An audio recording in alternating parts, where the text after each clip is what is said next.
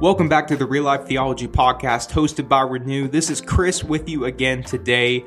We have a really good episode for you. Reese Nealand, who is one of our associate directors here at Renew, is going to be talking about the truth around sin. He's going to draw some differences between how culture views making mistakes or sinning and how we as Christians need to view it, that it's a serious thing in the eyes of God. Again, we're really glad that you are with us today. Let's go ahead and listen and learn together. Okay, so I have a message that I'm excited about sharing with you. This is something that I preached down in my ministry recently. And by the way, I don't know if I mentioned that. Mary Kay and I live in Pasadena down below, and our ministry meets normally in Glendale. We're in that part of L.A. If you know anything about L.A., we've been there many years, right, Karen? Karen used to be a part of our church, but she had to get away. So here she's been in Bakersfield for a while now, right? We keep thinking you might come back, but I guess not. No, not going to happen, no. Well, I just want to say, personally, Mary Kay and I are so grateful, Karen, that you at least seem to like it when we come, even though you don't want to be a part of our ministry anymore. But we're not going to take that personally. We're going to believe that Jesus has led you here and that you're exactly where you need to be. Amen. So another thing I want to mention before I go on the lesson that we share is, and if you're new to the church, you might not know this, but we share a love and support of Baltic Nordic missions. If you don't know, those are countries that are in Northern Europe, and we've been doing this for several years. And so there's several other churches that share in this mission together. We support them spiritually and financially. So anyway, let's keep praying for those folks, and I love that partnership that we have as well. So the lesson today, go ahead and turn over to Mark chapter 7. I want to give you plenty of time to get there, and maybe if you're on your phone, you can do that. I don't know, the scriptures are probably not going to be on the screen today. Is that? Am I right? I am correct that they're not. Yes, okay, thank you for making that clear. So we're actually going to stay in Mark chapter 7. So if you get to Mark 7, you're going to be where we are for the whole lesson today. So I want to start out with a question for you to consider. Have you ever had somebody love you enough to tell you the truth? And I think most of us would nod our heads there. And maybe even though we didn't appreciate it initially, maybe sometimes later we did. But the truth is that we have all had that, and we all need that. People who love us enough to tell us the truth. And so if we look back at some of the most positive, life-changing experiences and times to grow and our life to get a better quality, it relates directly to people who loved us enough to tell us the truth. And hopefully that happened with your parents or your parent if you were in a single-parent home. But it also happens in other places many times, teachers, coaches, if we have, you know, if we're into sports, and maybe even close family and friends and extended family and just people. What a blessing it is, and how grateful we are. We have people who love us enough to tell us the truth. And I think I can speak for myself, and I bet a lot of you can relate to this. Some of you, maybe many of you, are Christians today because somebody loved you enough to tell you the truth. And so that's a great thing that we can do as a church, and helping other people come to Christ. And many of us became followers of Jesus that way, because somebody loved us enough to tell us the truth. And we come to appreciate that very, very much. I have a story I want to share with you of my own experience about somebody who loved me enough to tell me the truth. You may or may not know, but I played basketball in college. That was a long time ago. I used to be much taller than I am now. And I don't know if you know, but as you get older, Blaine, you get shorter. So I am about 6 inches shorter than I used to be. But anyway, no. But anyway, I played basketball in college, and I loved college. And that was my dream. Growing up, that was my dream. That was my passion, And so I worked hard at it, and I became a decent basketball player. And I played in college at Old Dominion University, which is in Norfolk, Virginia, on a shore far, far from here. And so that was great. And, you know, I was a decent player, and I, you know, started a lot of games while I was at Old Dominion, and, you know, I was on scholarship there, and, you know, we won some games, and I scored some points, and, you know, I was decent. But I had this dream that I wanted to go even beyond college. I wanted to play in the NBA. Do you know what the NBA is? That is professional basketball. And so any Lakers fans? No. Any Clippers fans? Well, what are you? Okay. Warrior. Well, there's a bandwagon jumper right there. Unless you could tell me that you were a Warriors fan more than 5 years. Okay, then you're legit then. All right. But that's professional basketball, and so I wanted to play professional basketball. And so I got to finish my career and at Old Dominion and such, and they had the draft. And you may know that they still do this, the NBA draft, and they draft professional teams, pick players from the college ranks that they want to give you a part of their team. And so they had the NBA draft then. Now, this is a while ago, so there's some things that were different. Back then, the NBA draft was not on television. Back then, the NBA draft was not on the radio. Back then, the NBA draft was 10 rounds. You remember that, Blaine? Did you get drafted? No, you did not. Okay. So we have something in common, as it turns out. Because the draft was 10 rounds, so there was a lot more players that were drafted. And so the only way you could find out that you got whether you got drafted is you had to get up. Remember this thing called newspapers? They used to have. Now you would just, you would use the Google. And, you'd get that out and you'd find out. But, they had. So I had to get up early the next morning. I was so excited to check the newspaper, where they had listed all 10 rounds and every player. And I spent quite a bit of time that morning, and I went through, it was very small type, because they had to get 10 rounds worth of players in there. And I went down name by name, no. My name wasn't in there. And that was the beginning of the death of a dream. And that was a big deal for me. But anyway, so I had this idea. Well, I didn't get drafted, and I thought I might, I knew I wasn't going to be a high round pick, but maybe I'd get, somewhere near the bottom of those 10 rounds. But so I set up an appointment with my coach, and he's a great guy. Paul Webb was my coach, wonderful man, a wonderful coach. We really had a good relationship. So I invited him to go to lunch right after the season there, after I didn't get drafted. And I paid for lunch, which as a college student, that was the first time I'd ever done anything like that. But I thought and we went to a decent place. And so we had lunch, and Coach Webb didn't really know why I wanted to have this lunch together. And so I said, look, here's the thing, I didn't get drafted and you have a lot of connections with the NBA. And so I just want a chance, even if I didn't get drafted, they have free agents and you can make it as a free agent. And so what I would like you to do is maybe could you use your connections and maybe you could get me a tryout so that I could, maybe make an NBA team as a free agent. And so he looked at me and he said, well, Reese, he goes, first of all, I just want to tell you that if you really want me to do that, I will do that. I will get you a tryout. I'm sure I can get you a tryout with an NBA team as a free agent. He says, but let me be honest with you. Let me tell you what's going to happen. The camp is going to be later this summer, and you're going to between now and when you go to try out for the NBA team, you're going to be in the best shape of your whole life, and you're going to work hard, and you'll probably be playing better basketball than you ever played in your whole life.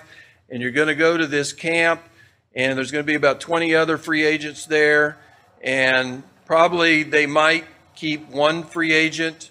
There's going to be 20 other people there, and you're going to be there 2 days, and they're going to cut you, and then they're going to send you home.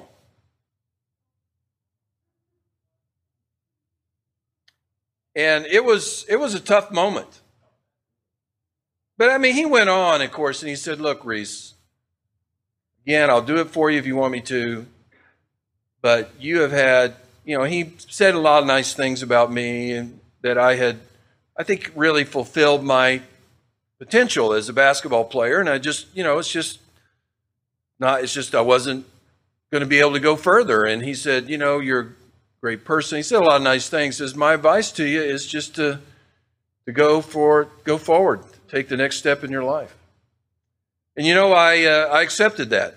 And, I didn't go to that free agent tryout. It's no doubt why I'm not known and famous today. But I went on.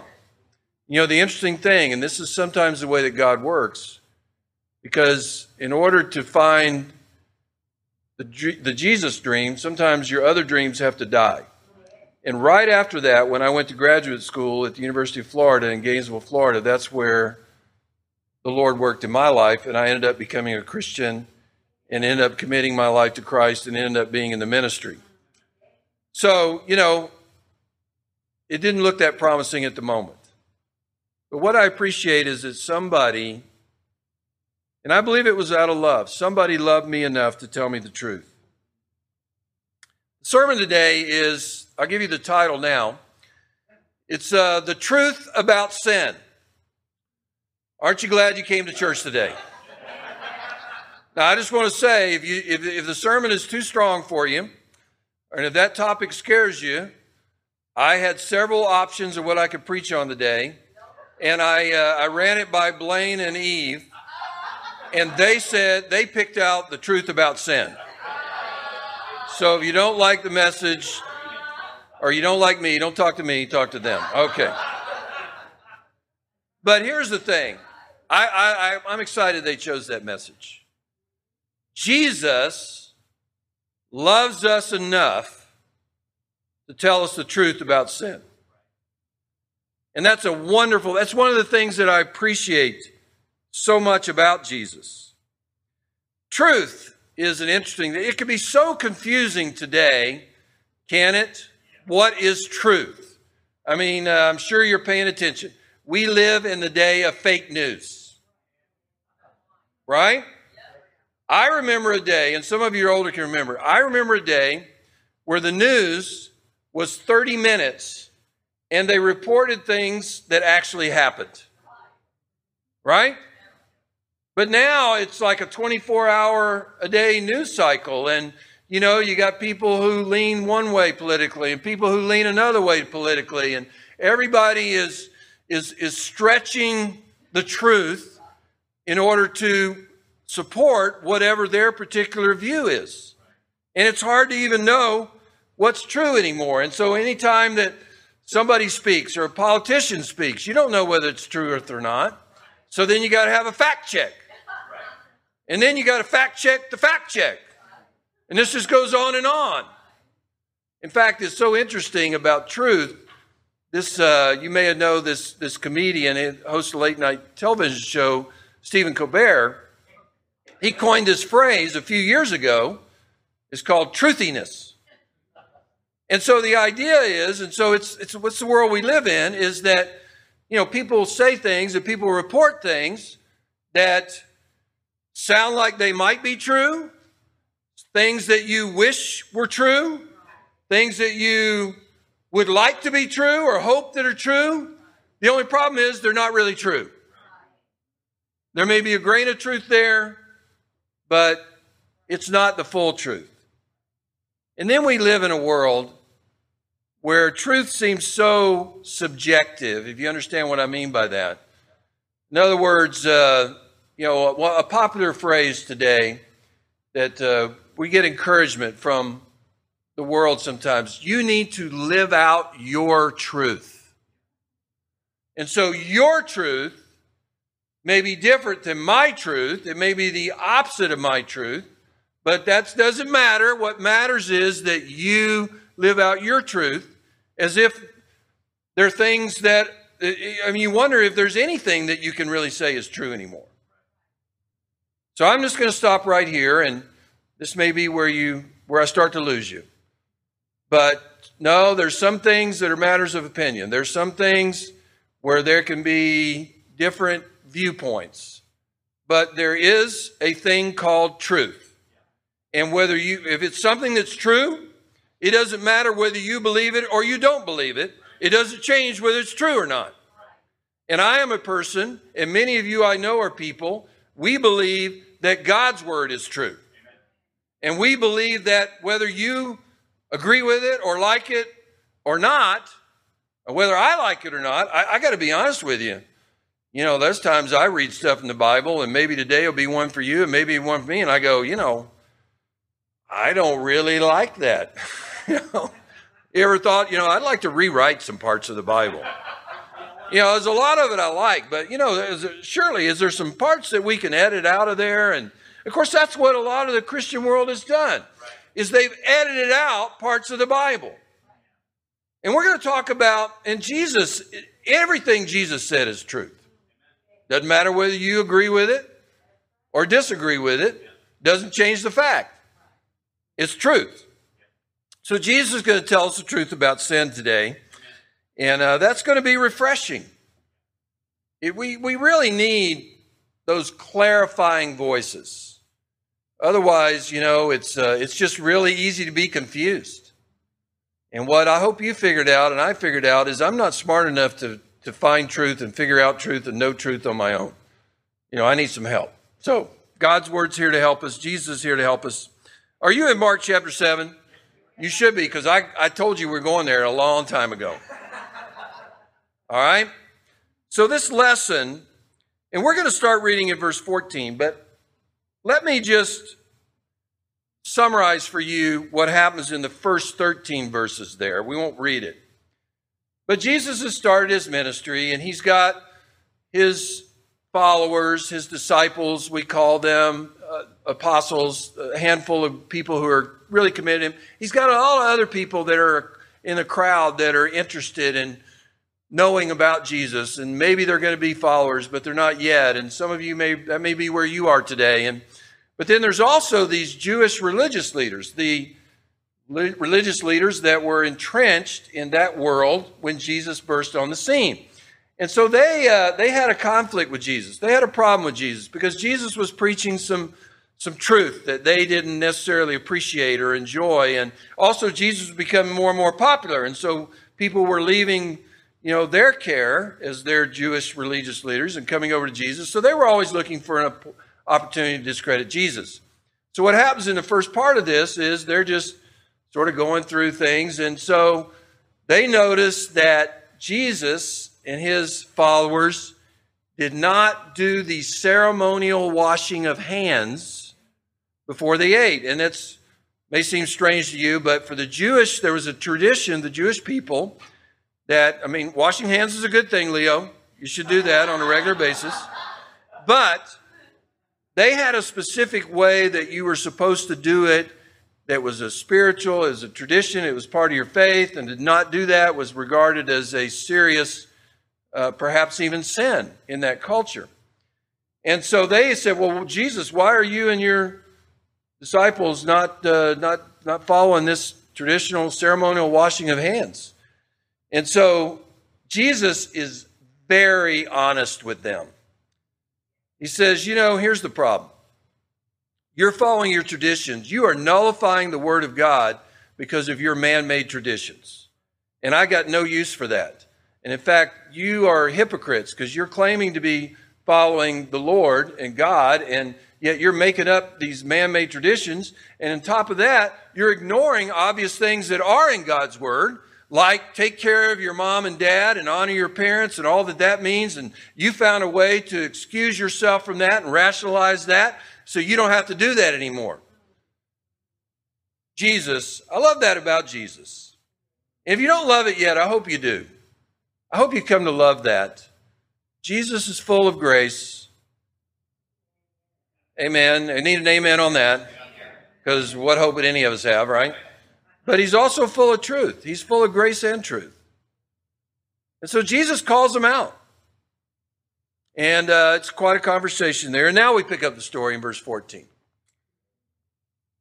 says, Again, Jesus called the crowd to him and said, "Listen to me, everyone, and understand this.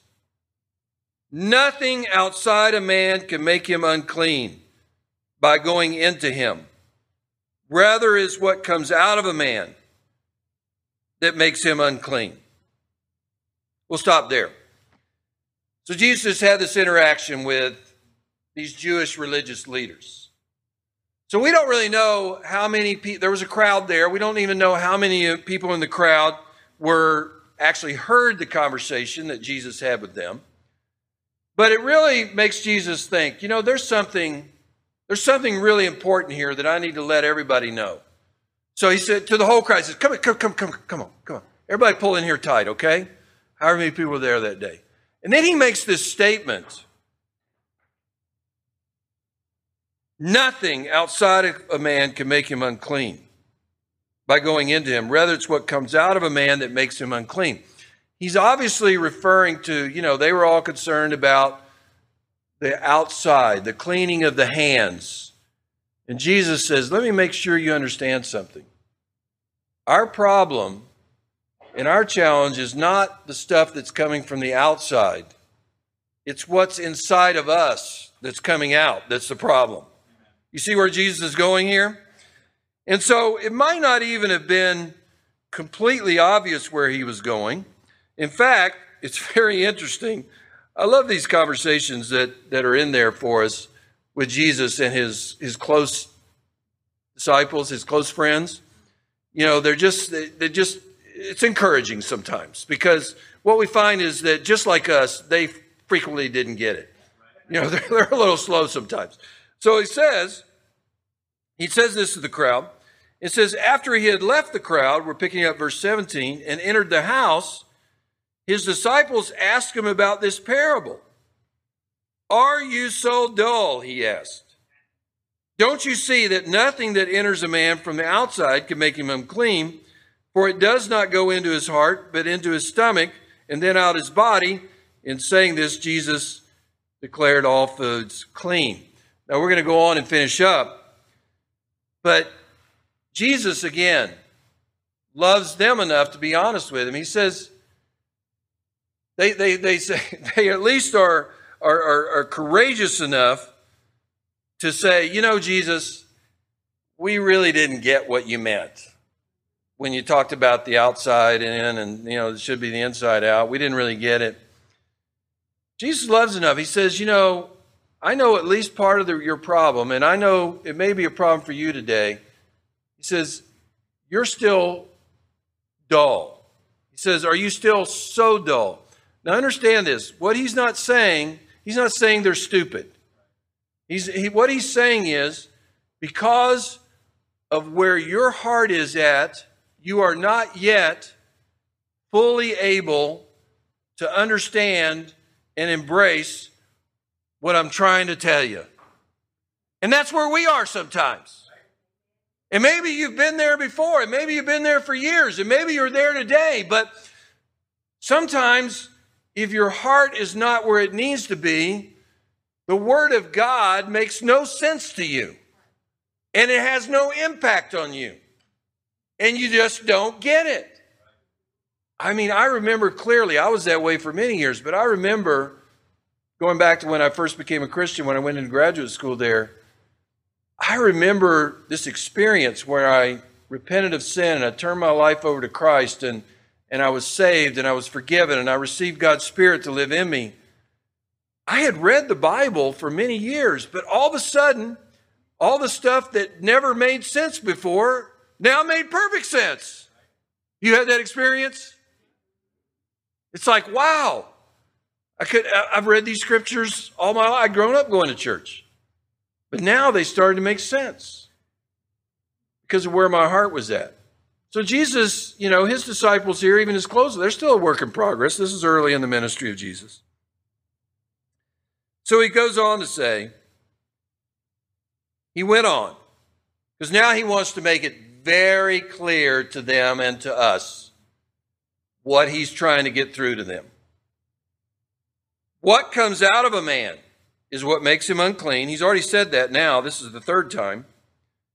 For from within, out of men's hearts, come evil thoughts, sexual immorality, theft, murder, adultery, greed, malice, deceit, lewdness, envy, slander, arrogance, and folly. And notice this last sentence. All these evils come from inside and make a man unclean.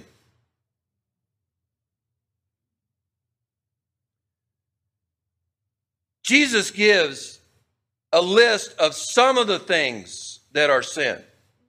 Now, if you read your Bible much, you're going to find that there's actually a lot more than this.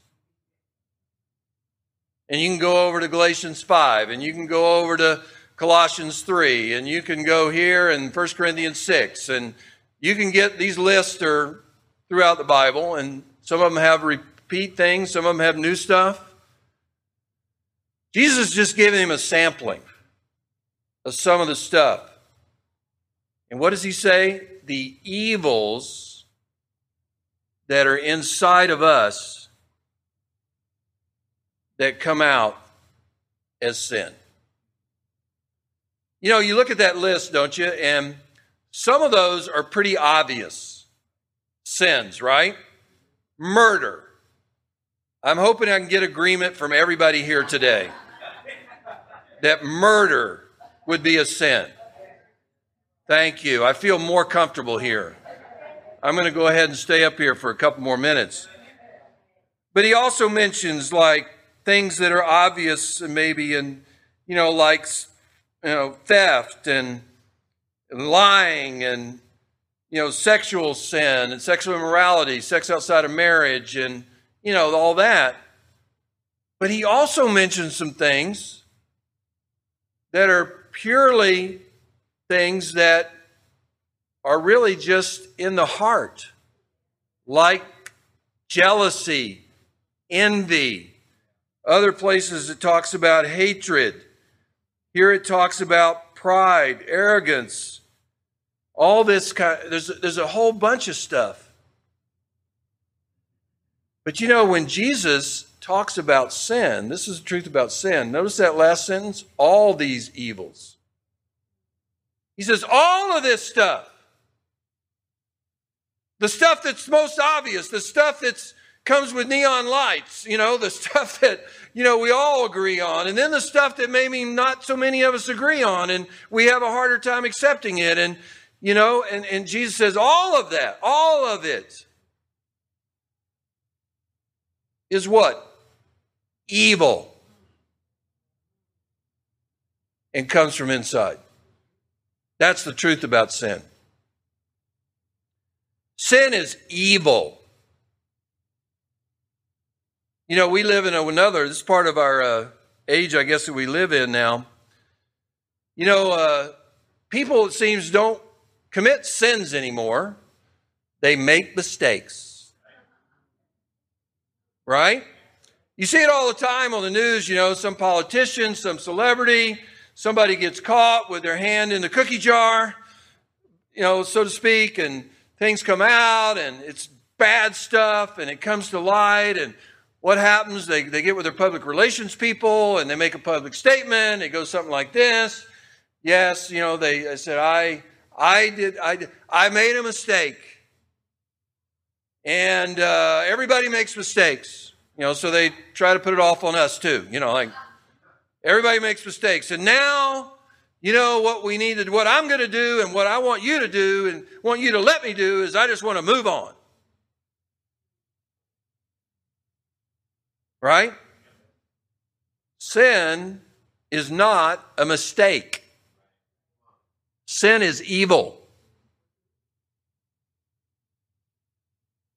See, I came all the way up here to Bakersfield and love you enough to tell you the truth. It's the truth of Jesus, of course, right? A mistake is when you are going somewhere and, you know, your GPS says turn right and you turn left. That's a mistake. When you make an addition or subtraction error, that's a mistake. You ever made a mistake in your checkbook, balancing your checkbook? Now, a lot of you probably don't even know what a checkbook is. And if you have one, you haven't balanced it in ever, you know. But I'm one of those crazy people, Blaine. I like to know how much money I really got. So I balance my checkbook. And, you know, because I do it all by hand, you know, I make mistakes. And sometimes I make a $10 error. And sometimes I make a $100 error. And when you make that error, you just hope it's an error in your favor. But those are mistakes. Jesus says, no, no, no, no. I'm going to love you enough to tell you the truth. Until you embrace the fact that your sin, whether it's stuff that anybody ever else, maybe it becomes obvious to other people, or maybe it's just all rolling around there in your heart. Jesus knows, God knows. I may not know what is in your heart, and I'm pretty sure I don't. And, you know, frankly, I like that. I don't really need to know everything that's in your heart. What I need to try to figure out is what's in my own heart. But whether you know that or not, that is the stuff, Jesus says, I'm loving you enough to tell you the truth. That's the stuff that's killing you. That stuff that's eating you up from the inside. You know, this is what we need to understand. It may or may not make sense to you, but I bet it'll make sense to you. Maybe if you think about it and, you know, just let it sit with you for a while. Maybe Jesus... Maybe the Lord loves us enough to tell us what sin is because he knows this is the stuff that's tearing up our lives. And maybe it's the stuff that's destroying us and our character and who we are. And maybe it's the stuff that's destroying our relationships and it's destroying our marriages and it's destroying our friendships and it's hurting us at work. And it's the stuff that, and I think if you take a little time and look at this stuff, none of the stuff that Jesus talks about here is a blessing to your life. Can you see that? Maybe Jesus, there was a time, and maybe you've been there, when I was younger, of course, and I was just getting introduced, and I was just figuring out life, and, you know, my sinful heart was starting to come alive, and, you know, children are so precious, but the problem is they don't stay children. You know, they grow up, and so... You know, you grow up and you start to experience sin. And then I was a teenager, I remember, and I was like, you know, I was going to church. My parents would say, all the stuff I really want to do is the stuff that they're telling me is sin. What's up with that?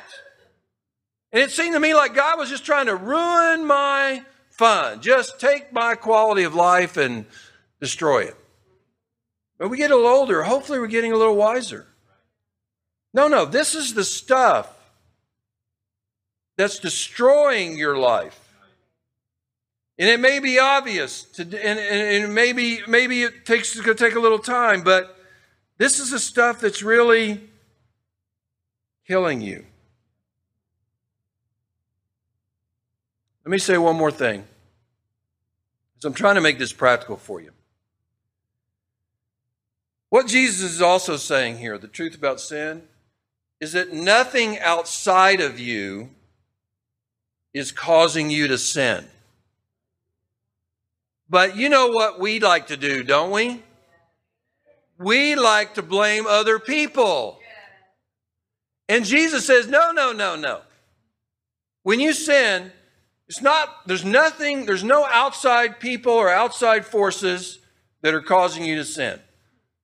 Now, they may be a source of temptation. And they may make it more difficult. But it's your sin coming out of your heart. So here's the bottom line, folks. Church, visitors, people are here for the first time. It's not your mama's fault. It's not your daddy's fault. Children, it's not your parents' fault. Parents, it's not your children's fault. Yeah, I see a lot of children, they like to, I've been on both sides of that. You know, when I was a child, I blamed everything on my parents. Then when I became a parent, I wanted to blame it on my children. It's their fault. They're the reason that I sin. No, it's not your boss's fault. You know, you got health challenges. Some of them, they're serious. You got financial challenges. You got job challenges, workplace challenges. Those are real. I wouldn't minimize any of that. You know, we all got our story, don't we? But here's the thing Jesus says.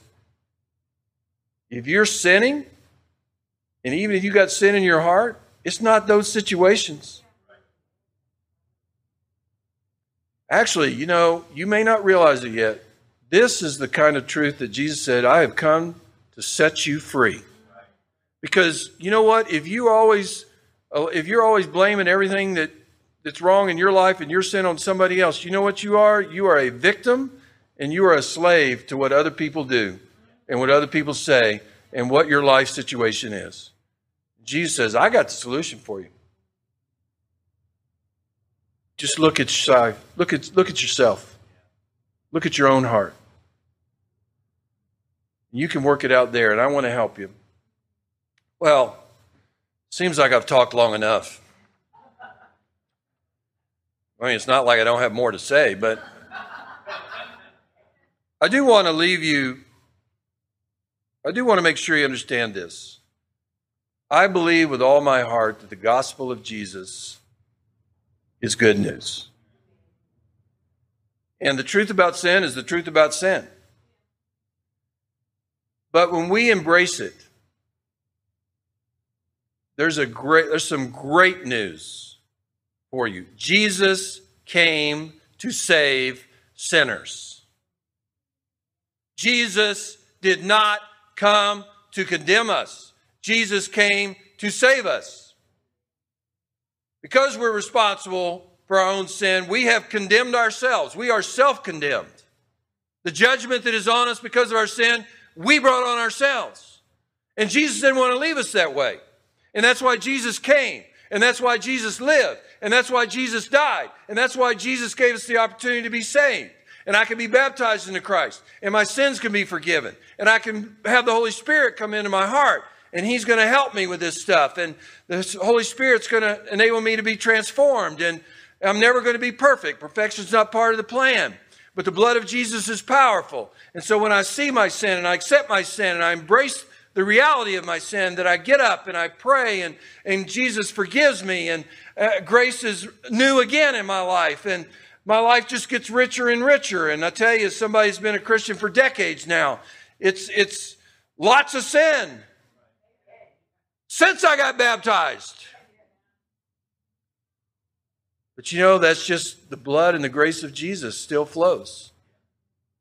But he is serious. He asks us to do this. Don't treat my grace. Don't treat my blood that was shed for you like it's cheap. It's not a license for you to sin. And I can tell you one way. I'll make this my last statement. Hard to know where to stop, Blaine. So much to say. And now I don't even remember what I was going to say. What was I going to say? Oh, I know what it was. One of the ways that you know somebody is a real Christian is that they take their sin serious. And if you understand, if you think that I implied that not everybody who calls himself a Christian really is a Christian, then you heard me correctly. There's a lot of false religion and a lot of false Christianity that's not Jesus-based or Bible-based. One of the ways you know somebody who's a real Christian is they take their sin seriously. And that's what you need to do. Whether you're saved yet or not, whether you're coming back to the Lord after being away for a while, or whether you're like Blaine and you've been Christian since Moses was a baby. You know? However long it is, we got to keep, and that's true, just as true for me and Mary Kay as it is for any of you, we got to keep taking sin serious. That's the truth. without sin. Thanks for having me today.